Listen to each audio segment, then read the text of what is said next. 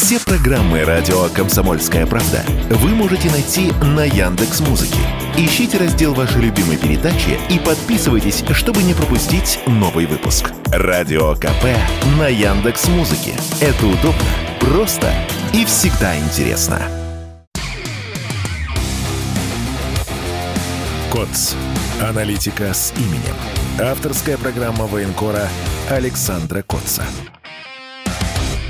Добрый день, меня зовут Александр Коц, я военный корреспондент «Комсомольской правды», и это моя авторская программа «Аналитика с именем». Помогает мне в студии Игорь Измайлов. У нас идет трансляция в YouTube, там ждем ваши вопросы. Ну и сегодня будем говорить о том, что лично меня зацепило за а, прошедшую неделю. Будем говорить а, о том, что зацепило вас, поэтому ждем ваших сообщений а, в YouTube. Ну, начнем, наверное, с самых оперативных новостей. Сегодня было объявлено, ну давайте будем говорить официально, потому что а, та зона ответственности, за которую сейчас отвечает а, ЧВК Вагнера, новости просят давать только со ссылкой на эту организацию, и Евгений Пригожин сообщил, что полностью э, взята под контроль деревня Клещеевка.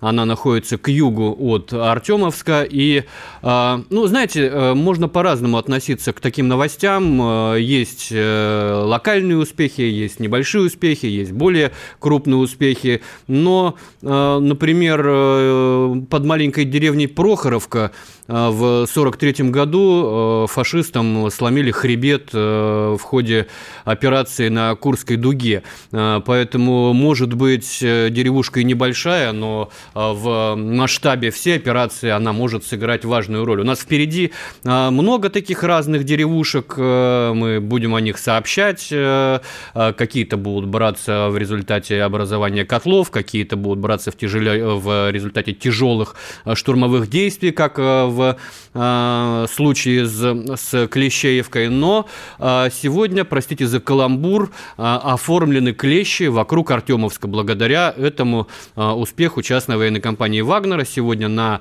а, северном фланги этих клещей у нас взяты а, Солидар, ПГТ «Соль» и Рудник-7, а на южном, собственно, Клещеевка, с которой можно уже потихонечку двигаться в сторону трассы, соединяющей Артемовск, важнейший узел обороны Э, ВСУ, э, который ведет в Константиновку. Это одна из главных линий снабжения Артемовска. Она не единственная, конечно, э, но от Клещеевки можно по нее, к ней потихонечку двигаться. От Э, Солидара от э, ПГТ «Соль». Э, я так понимаю, двигаются штурмовые отряды вагнеровцев в сторону Поросковиевки. Это, кстати, населенный пункт, в котором находятся те самые знаменитые шахты, в которых на глубине 152 метра под уровнем моря хранятся вагоны просто с стрелковым оружием, которое там складируется и консервируется со Второй мировой войны.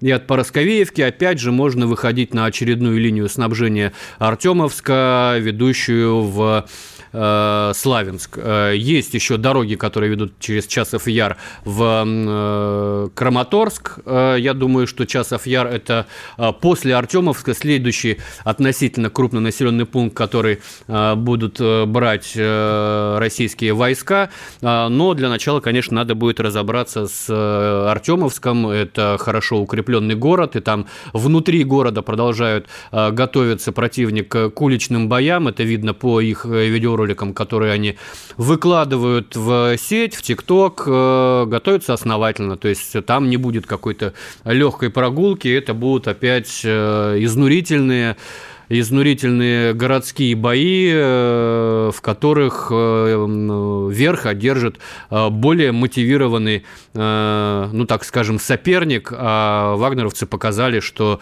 в уличных боях, ну, равных им пока нет. Будем смотреть, как это будет развиваться в Артемовске. Естественно, надо будет отвлекать какие-то силы, чтобы купировать угрозу с севера, чтобы с севера не зашли на Солидар украинские войска, потому что продолжает на это направление Зеленский стягивать э, подразделения. Э, но я думаю, что и на том направлении, может быть, от Лисичанска на Северск пойдет какое-то давление уже э, кадровых э, подразделений вооруженных сил Российской Федерации. Будем на это надеяться. Ну, теперь переходим... Саша, сразу, может быть, вопрос. У нас трансляция в YouTube идет, и множество сообщений. Да, Во-первых, э, постоянно читаю ваш телеграм-канал. Ксения пишет, телеграм-канал Александра Коца. Действительно, вся оперативная информация с места. А, вот, Александр, подскажите, пожалуйста, что будет после прорыва трех линий обороны ВСУ в Донбассе? Спасибо, Тихонир спрашивает. И правда, вот мы видим вот эти населенные пункты, которые сейчас освобождаются тяжело, медленно, но верно.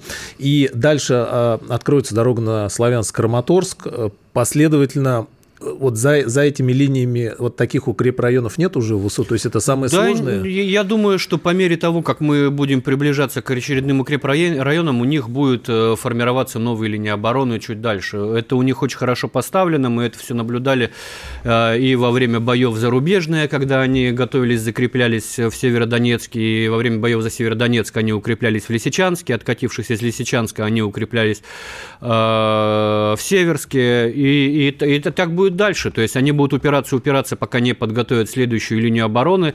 А, и ну, все будет зависеть от того, насколько а, будут позволять ресурсы вести боевые действия, наступательные действия дальше.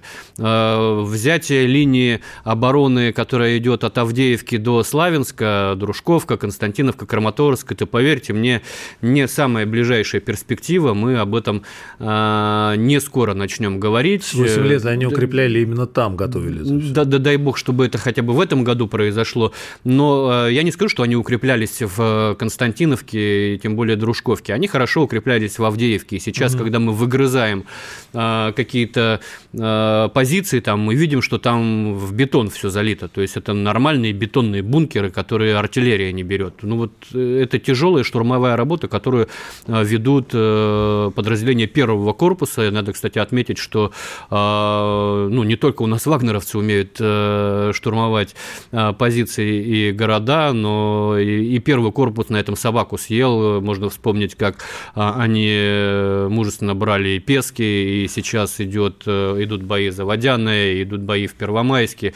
Э, тяжелые, тяжелые бои в деревнях, от которых камня на камне не осталось, и, собственно, из укрытий там только подвалы. Поэтому я не знаю, какие планы у высшего руководства страны и военного руководства страны, но очевидно, что даже в случае освобождения всей Донецкой Народной Республики полностью ликвидировать угрозу обстрелов того же Донецка, ну, не удастся, потому что у них будут появляться типы вооружений, которые бьют далеко, но о вооружениях мы еще поговорим сегодня, вот, поэтому, ну, мы, конечно, отпразднуем рано или поздно освобождение Донбасса, но мне кажется, что э, военные действия на этом не закончатся. Из громких тем на э, минувшей неделе это, конечно, Э, бородатая тема, да, бородатая. Э, появились слухи о том, что э, пришла директива из одного из военных округов о том, что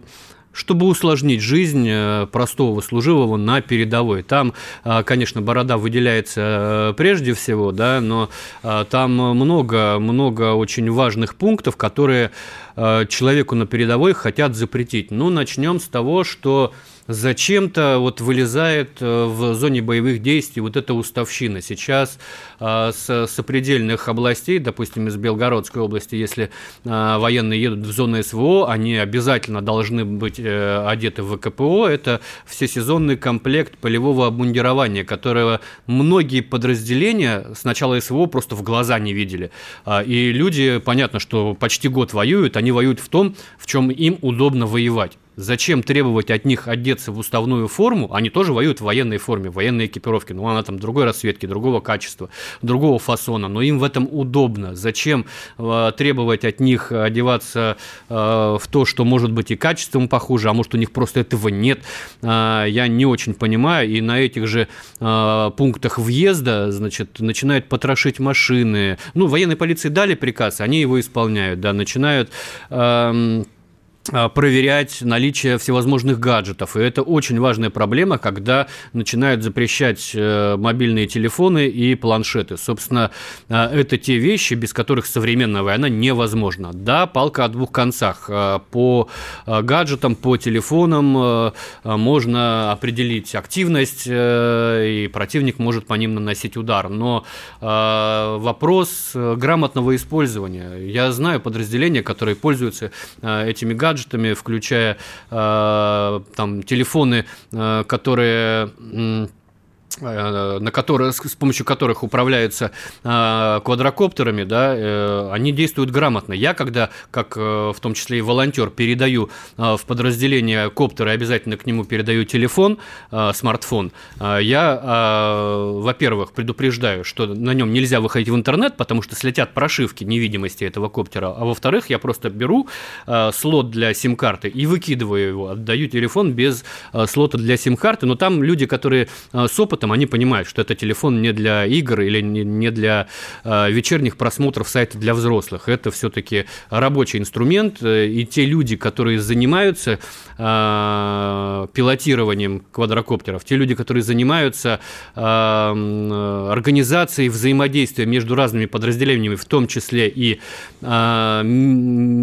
по мессенджером, ну, через тот же Telegram, это ни для кого не секрет, идет взаимодействие разведчиков с артиллеристами, если позволяет интернет. Ну, вот они знают, когда можно, когда нельзя. Лишать этих рабочих инструментов, э, этих людей, это, ну, на мой взгляд, просто вредительство. Но это еще не все э, новшества, которые грозят людям на передовой. Сейчас уходим на небольшой перерыв, не переключайтесь, будьте на нашей волне.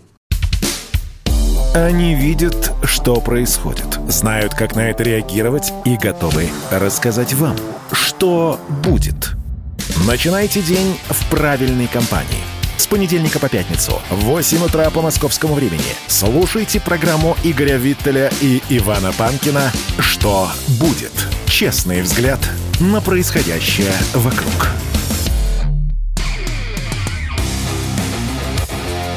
КОЦ. Аналитика с именем. Авторская программа военкора Александра Котца. И снова в студии Александр Коц, военный корреспондент «Комсомольской правды». Это моя авторская программа. В студии мне помогает Игорь Измайлов. Трансляция в YouTube у нас идет, вопросов много приходит, обязательно чуть позже к ним обратимся. Можно прям а, вопрос по форме зацепил, что называется. С одной стороны, видите, в вооруженных силах действительно важна э, единообразность, единообразие и, в нашивках, и для определения там и так далее. С другой стороны, важно, чтобы удобно было, и так как это все спонтанно началось, а э, люди закупали и на передовую, чтобы не замерзнуть и так далее. Сейчас президент говорил, что и Мишустин, да, поручение давали, а, подготовить, чтобы было все самое современное, что нужно. Эта работа пошла. То есть, ну, может быть, это какой-то переходный период, и мы получим... Ну, от... еще, ага. еще сложно говорить, потому что заявление Мишустина было только вот-вот, э, а формы единообразия, они хороши на парадах и на строевых смотрах. Когда человек находится на передовой, но там все-таки не, не до единообразия. Там э, важна практичность, удобство, э, долговечность, э, потому что ВКПО показал себя как не очень э, долговечный комплект э, обмундирования, к сожалению, потому что очень тяжелые полевые условия. Там очень быстро изнашивается форма, ну, в том числе и покупная, да, ну, к сожалению, это, это данность э, условий на передовой, и ничего с этим не сделаешь. Поэтому надо, мне кажется, этих людей оставить в покое. Есть еще одно новшество. Это а, у людей, людям хотят запретить пользоваться личным транспортом. Я объясню, что это означает. А, к сожалению, а, в ходе активных боевых действий, а это в первую очередь артиллерийские бои, э, приходит в негодность штатная военная техника, в том числе бронированная. И людям надо как-то перемещаться между позициями, в тыл там съездить, ну, что-то вкусного купить, в штаб съездить на совещание э, и так далее, и так далее. Когда нехватка штатной техники, э, люди обращаются к волонтерам. Волонтеры поставляют туда машины. Это и пикапы, это и внедорожники, внедорожники, это и буханки пресловутые, это и уазики. Как правило, либо они поставлены на учет в России на кого-то, а люди ездят в зоне боевых действий, либо бойцы просто или офицеры ставят на учет на себя, чтобы не было проблем, если машина вдруг будет уничтожена, да, чтобы не было проблем там, у кого-то в большой России со снятием ее с учета. А, и вот сейчас а, начинается какая-то странная перетряска, а, когда на этих машинах будут запрещать ездить. Сейчас, пока их не отбирают, пока на блокпостах, как мне сообщают из зоны боевых действий, тормозят и предупреждают, что скоро эти машины будут вне закона. Это не значит, что их хотят отобрать, их хотят ну, привести к единоначалию, чтобы они были на балансе войсковой части, э, мотивируют это тем, что нужно их на что-то заправлять, а зачастую, кстати, заправляют такие машины за э, свой счет в зоне СВО на обычных гражданских заправках. А вот. Но э, чего боятся люди, которым поставляли э, лично адрес на эти машины, что э, с того момента, как они будут поставлены на баланс части, на них будут повешены черные номера, а, значит, тут же на них положит глаз какой-нибудь высокий начальник, и, собственно, машина, которая нужна на передовой, будет э, возить э, большого начальника где-то в тылу. Вот э, этого люди боятся, я надеюсь, что все-таки до этого не дойдет. Но вообще вся вот эта возня вокруг и внешнего облика, и бороды, вот опять же, почему-то начали цепляться к бородам, причем людей на передовой. Я вот сегодня в телеграм-канале, а, если кому интересно, зайдите, выложил видео, а, как Сергей Кужгетович Шойгу, а, министр обороны Российской Федерации, награждает уроженца Волгограда Сергея Богатырева. Э, вручает ему орден, э, орден Александра Невского, а до этого э, у этого Богатырева еще были два награждения. В Сирии один орден мужества, еще летом ему орден мужества в СВО вручали. Так вот, на награждение Богатырев к министру обороны выходит с аккуратно постриженной бородой. То есть не с щетинкой там какой-то, с бороденкой, а с нормальной такой окладистой бородой. И мне кажется, что если к министру обороны допустили человека вот с таким внешним видом, видом, а внешний вид вполне опрятный и мужественный, ничего в нем э, такого серьезного я не вижу, каких-то серьезных э, недочетов. Ну, наверное, если министр такое допускает, э, то, то лицам рангом поменьше ми- министра, ну, как-то э, не с руки ставить запреты на э, подобные явления. Вообще э, растительность на лице – это не то, что должно э, беспокоить э, больших командиров, и уж тем более командование округов. Да? Все-таки командир командиры в первую очередь должны обеспечивать э, свои войска всем тем, э, чем они могут выполнять э, боевые задачи, как то транспорт, в том числе внедорожники, средства связи, средства разведки, снайперские комплексы, метеостанции, тепловизоры, квадрокоптеры, то есть ровно все то, чем их обеспечивает в очень немалой степени гражданское общество. А, а, а все эти девайсы хотят, э, получается, запретить. И как это будет происходить э, без этих девайсов на линии соприкосновения, ну, для меня большая загадка. Поэтому я надеюсь все-таки, что благодаря тому общественному резонансу, что а, произошел а, после э, появления даже не слухов, а свидетельств из зоны боевых действий о таких вот нововведениях. Это почему этим и почему-то особо отличается сватовский рубеж, там э, лютуют, да, военная полиция, но не только оттуда, допустим, мне приходили сигналы, э, в том числе от десантников. И это, кстати, не впервые происходит. Я знаю случаи, когда э, приехала комиссия на передовую, ну, почти на передовую, залезли в блиндаж, да, люди в земле живут там несколько месяцев, и в этом блиндаже комиссия не обнаружила вафельных полотенец. А, которые должны быть по уставу, и за это как бы был, там, я уже не знаю, с занесением, не занесением в личное дело, но нагоняй командир получил, а в итоге а, одно из, по-моему, самарских, что ли, предприятий шишило эти вафельные полотенца, чтобы они оказались на передовой, хотя там у людей а, не всегда есть возможность помыться. Да, и хороший командир все-таки должен думать о том, чем будет бриться боец на передовой, потому что никакие мобильные бани туда не доезжают. Э, я знаю э, случаи, когда люди не моются неделями, если они не способны сами себе организовать помывочную в, в этих тяжелых условиях. Люди, которые воюют давно, они, конечно, себе организуют и бани полевые э, под землей, и помывочные, но зачастую в лучшем случае это бутылка воды, которой ты можешь омыться, если погода позволяет. В худшем, но я вот в таких условиях жил на начальном этапе специальной военной операции в Киевской области. В худшем случае это э, влажные салфетки, которыми ты можешь обтираться. Но не всегда есть и влажные салфетки, к сожалению.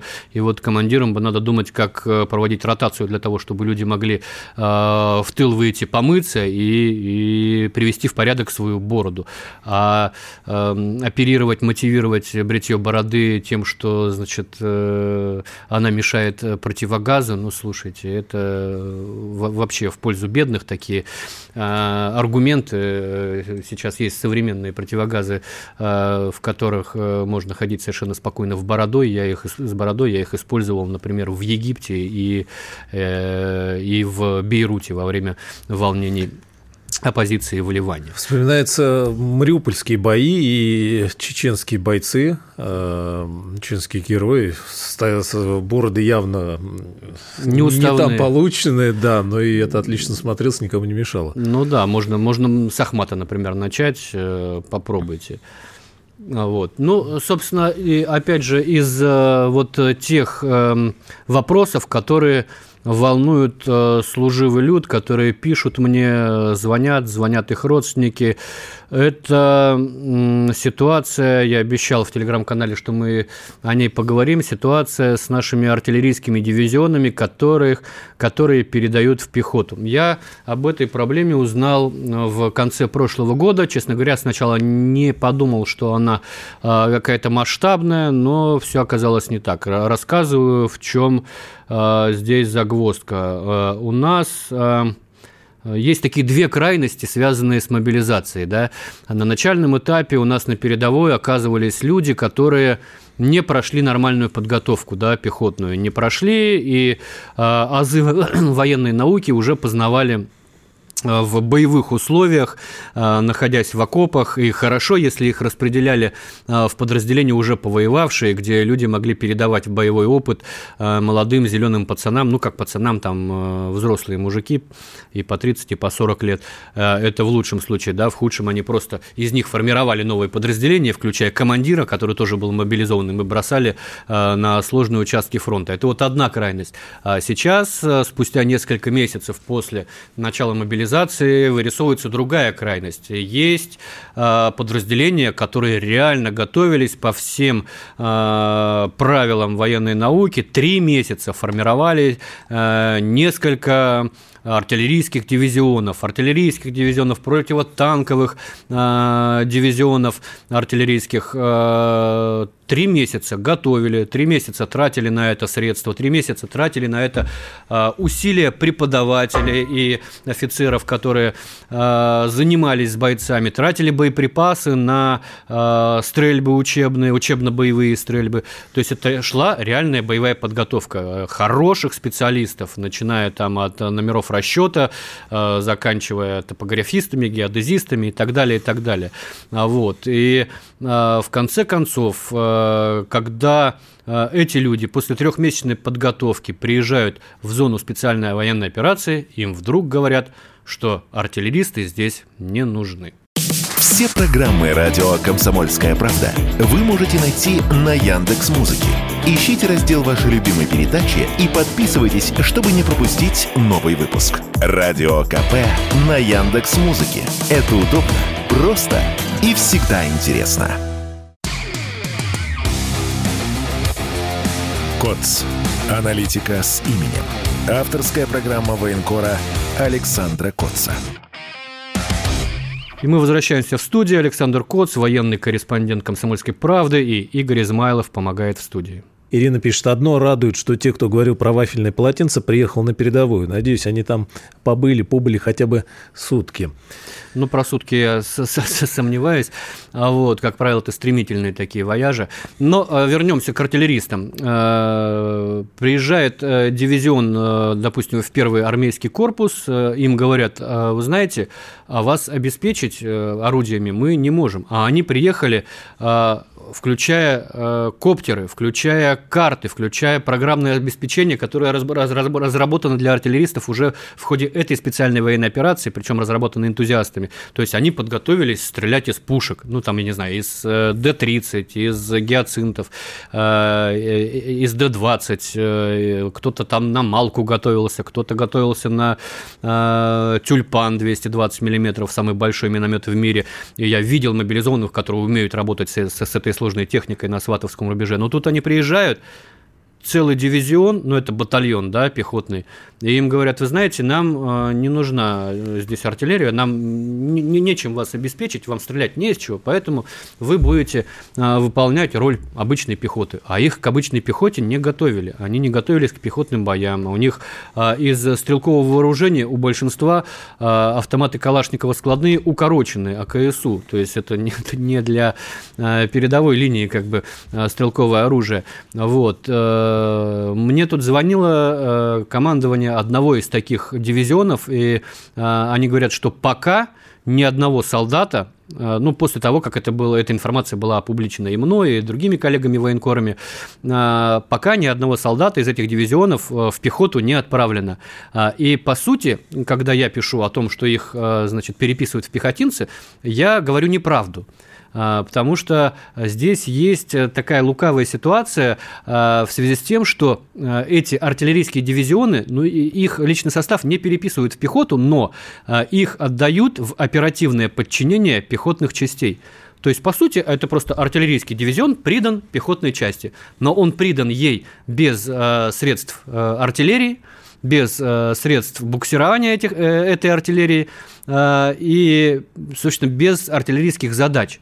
А, и им негласно, а, без письменных приказов говорят, ну раз нет э, вот этой техники, раз нет артиллерии, значит будете выполнять пехотные задачи. Э, пехоты нам сейчас не хватает. Ну, пехоты действительно не хватает, но и, и речь не о том, что парни там не хотят выполнять свой долг. Да? Речь о том, что если нужна пехота, ну так вы бы готовили из них пехотинцев. Они бы пришли подготовленными за три месяца пехотинцами, выполняли бы пехотные задачи. Но если вы три месяца потратили на обучение специалистов, да, и там по отзывам, там и офицерский состав хороший в этих э, дивизионах подобрался, профессионалы, там и личный, ну, личный состав такой, срез общества, конечно, люди разные, но тем не менее, они э, приехали с э, определенными знаниями и умениями, и эти умения зарывать в землю, ну, и главное, они нужны, и знания, и, умения. И главное, они нужны, да, ну, как-то неэффективно. При этом у меня товарищ в, во втором армейском корпусе, который формирует сейчас э, новый дивизион, э, вот я не помню, как он правильно называется, но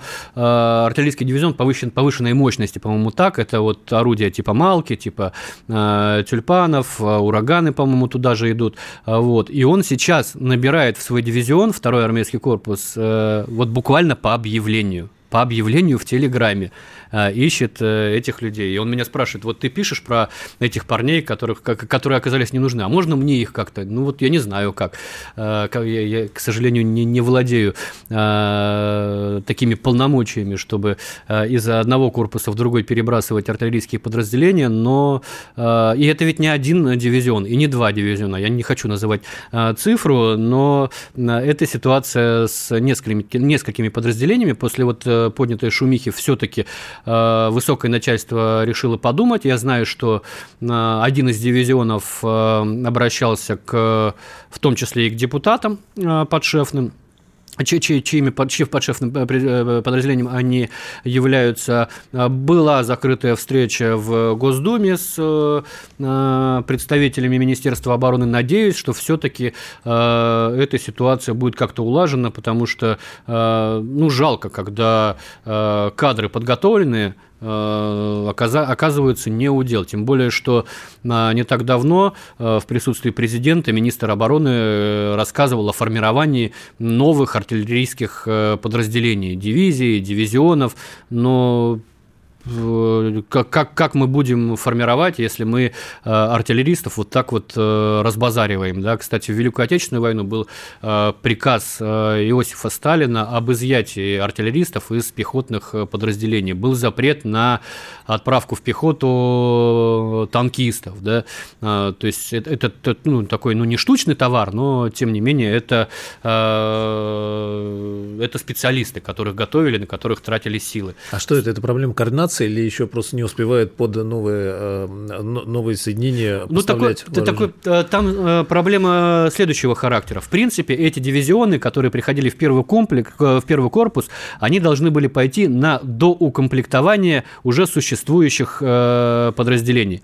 Но то ли первому корпусу об этом не сказали, то ли э, еще какая-то произошла бюрократическая э, загвоздка, но в итоге, когда эти дивизионы приехали в первый корпус, оказалось, что они уже э, из своих резервов доукомплектовали свои подразделения. И куда теперь девать? И вот они, понимаешь, они сидят сейчас э, без дела, без задач, ничего, ну, ничем не занимаясь. То есть боевые задачи не, не выполняя. Я спросил, ну вы хоть не как в Макеевке в э, общежитии сидите? Он говорит, нет, нет, нет, мы сидим очень хорошо, нас никакая артиллерия не достанет, хоть, хоть это хорошо. То есть и отношение к ним там со стороны местных нормальное, там и своим делятся, и с там низшим канонным составом все, все хорошо. То есть, ну вот не хватает просто, чтобы они начали работать по своим задачам. И они хотят это делать, потому что, ну вот сейчас мы их в пехоту отправим, а когда поставят леопарды, когда поставят э, челленджеры, что мы будем делать? Где мы будем брать артиллеристов? Опять э, будем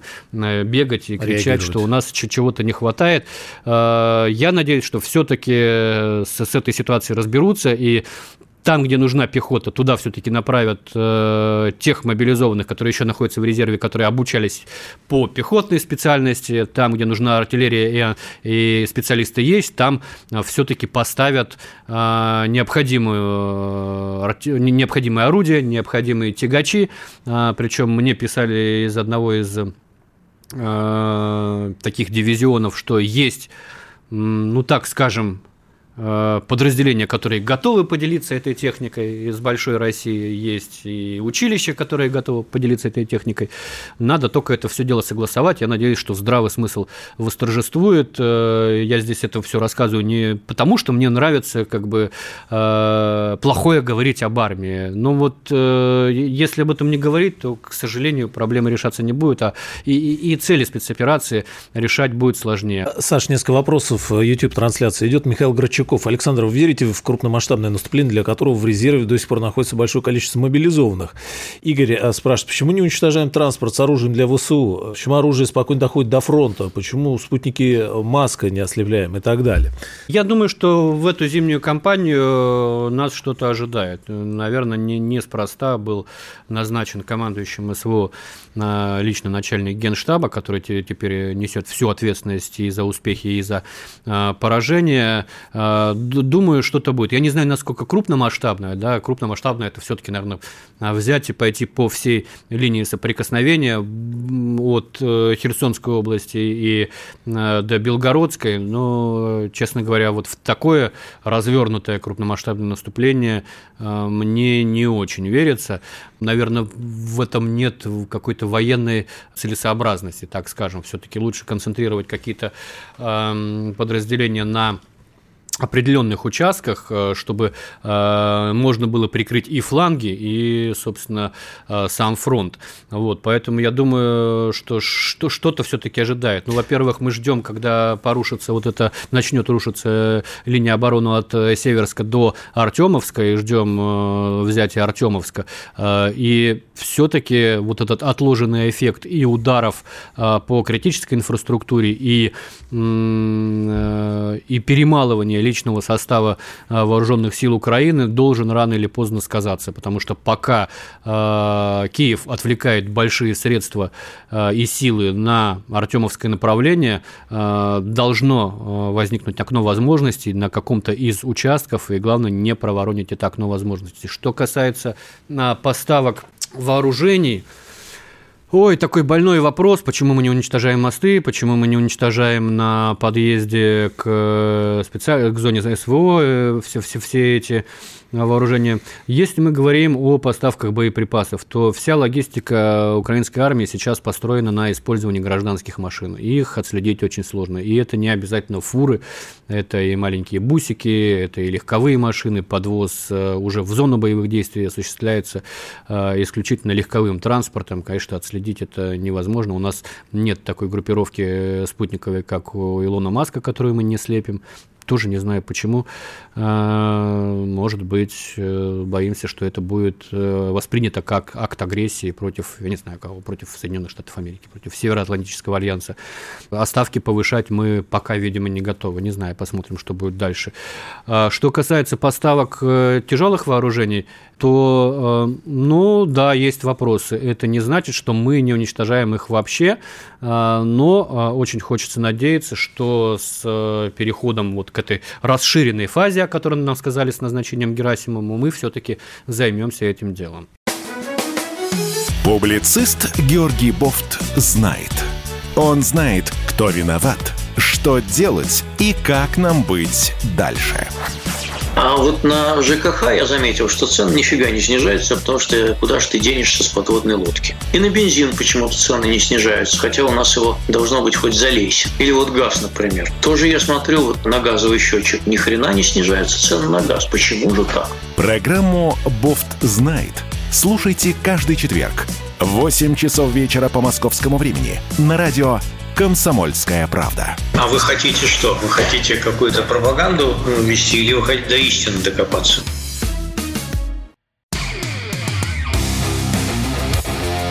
КОЦ.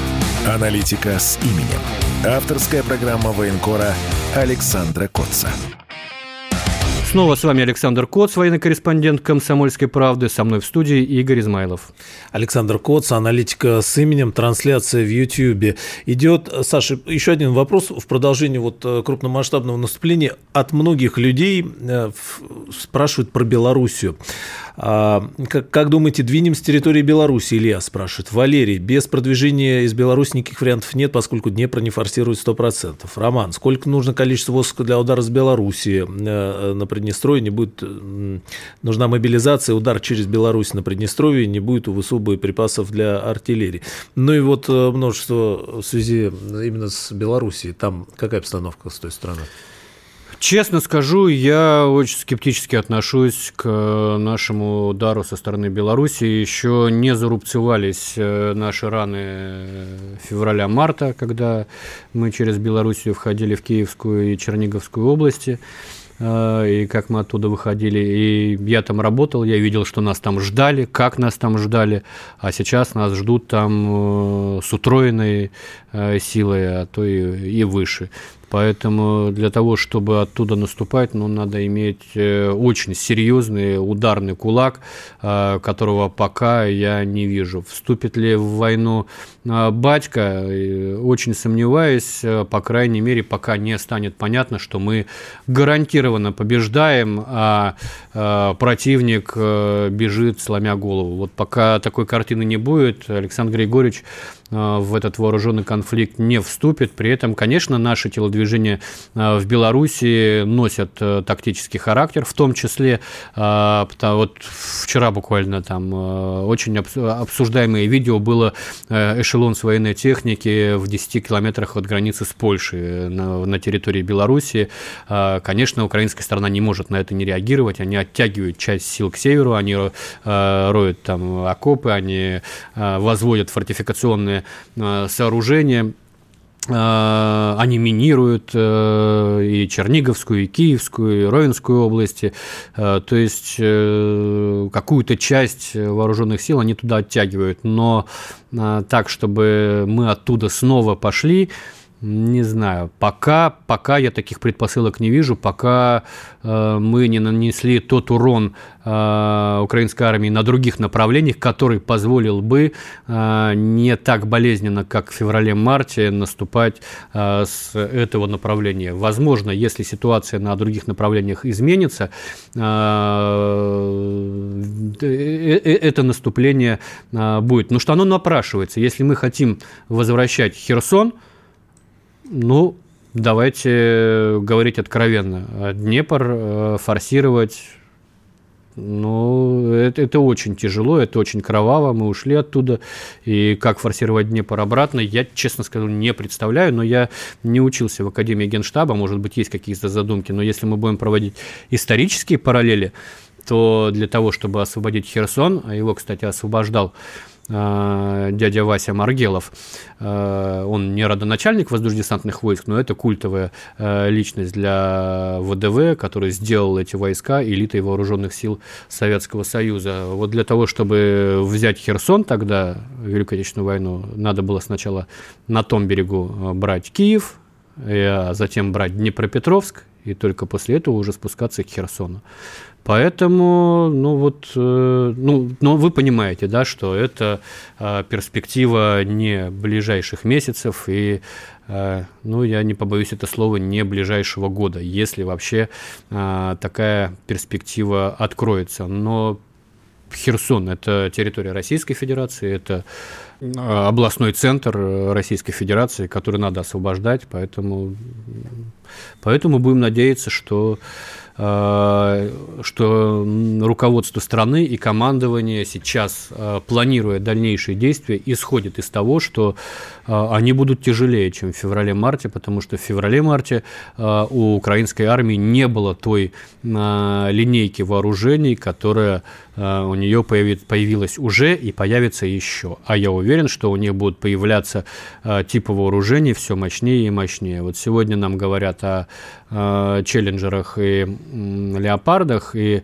э, честно говоря, мне вот не нравится, когда их начинают сравнивать э, с российскими танками.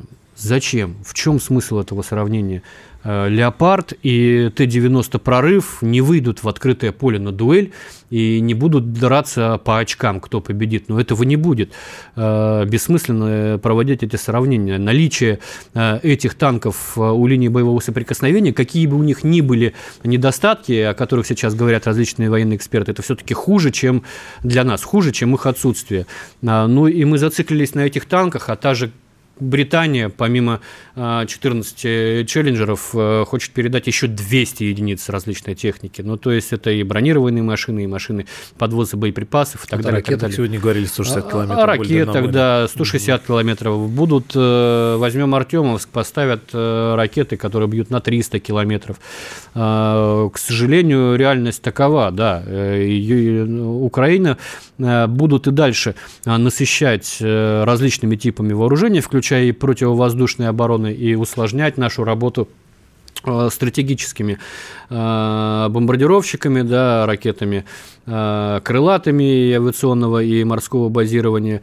Их будут больше, к сожалению, перехвачивать. Поэтому я надеюсь, что все-таки командование исходит в своем планировании из того, что дальше украинская армия по крайней мере, технически будет становиться сильнее.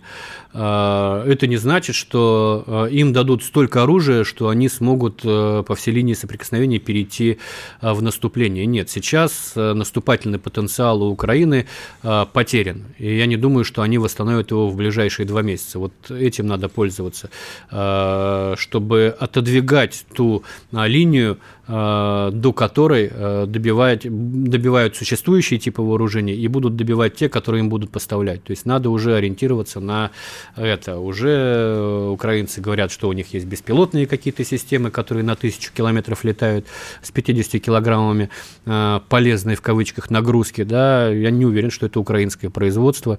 Э, есть такие аналоги американские израильские, поэтому мне кажется, о них идет речь, а это надо понимать, что под ударом в том числе и Москва находится, и как мне кажется, что рано или поздно, ну, такие удары последуют, надо понимать понимать, что мы ведем тяжелые боевые действия с противником, который э, не ограничен в выборе целей. И если вчера им говорили, что это вооружение не должно использоваться против ударов по территории России, то завтра это ограничение будет снято. Множество вопросов, сообщений, когда освобождение города Запорожье, и про мобилизацию, и наступление на Донецком фронте, и громадное количество тем мы еще запланировали, но, к сожалению, Сегодня не успеваем. Телеграм-канал Александра Коца, YouTube, э, трансляция Коц аналитика с именем. Да, Спасибо, друзья, Саша. будем выходить регулярно в эфир. Может быть, когда я э, окажусь в зоне специальной военной операции, будем придумывать и другие форматы общения, поэтому оставайтесь с нами, не переключайтесь. Александр Коц, военный корреспондент «Комсомольской правды». Удачи! КОЦ. Аналитика с именем. Авторская программа военкора Александра Котца.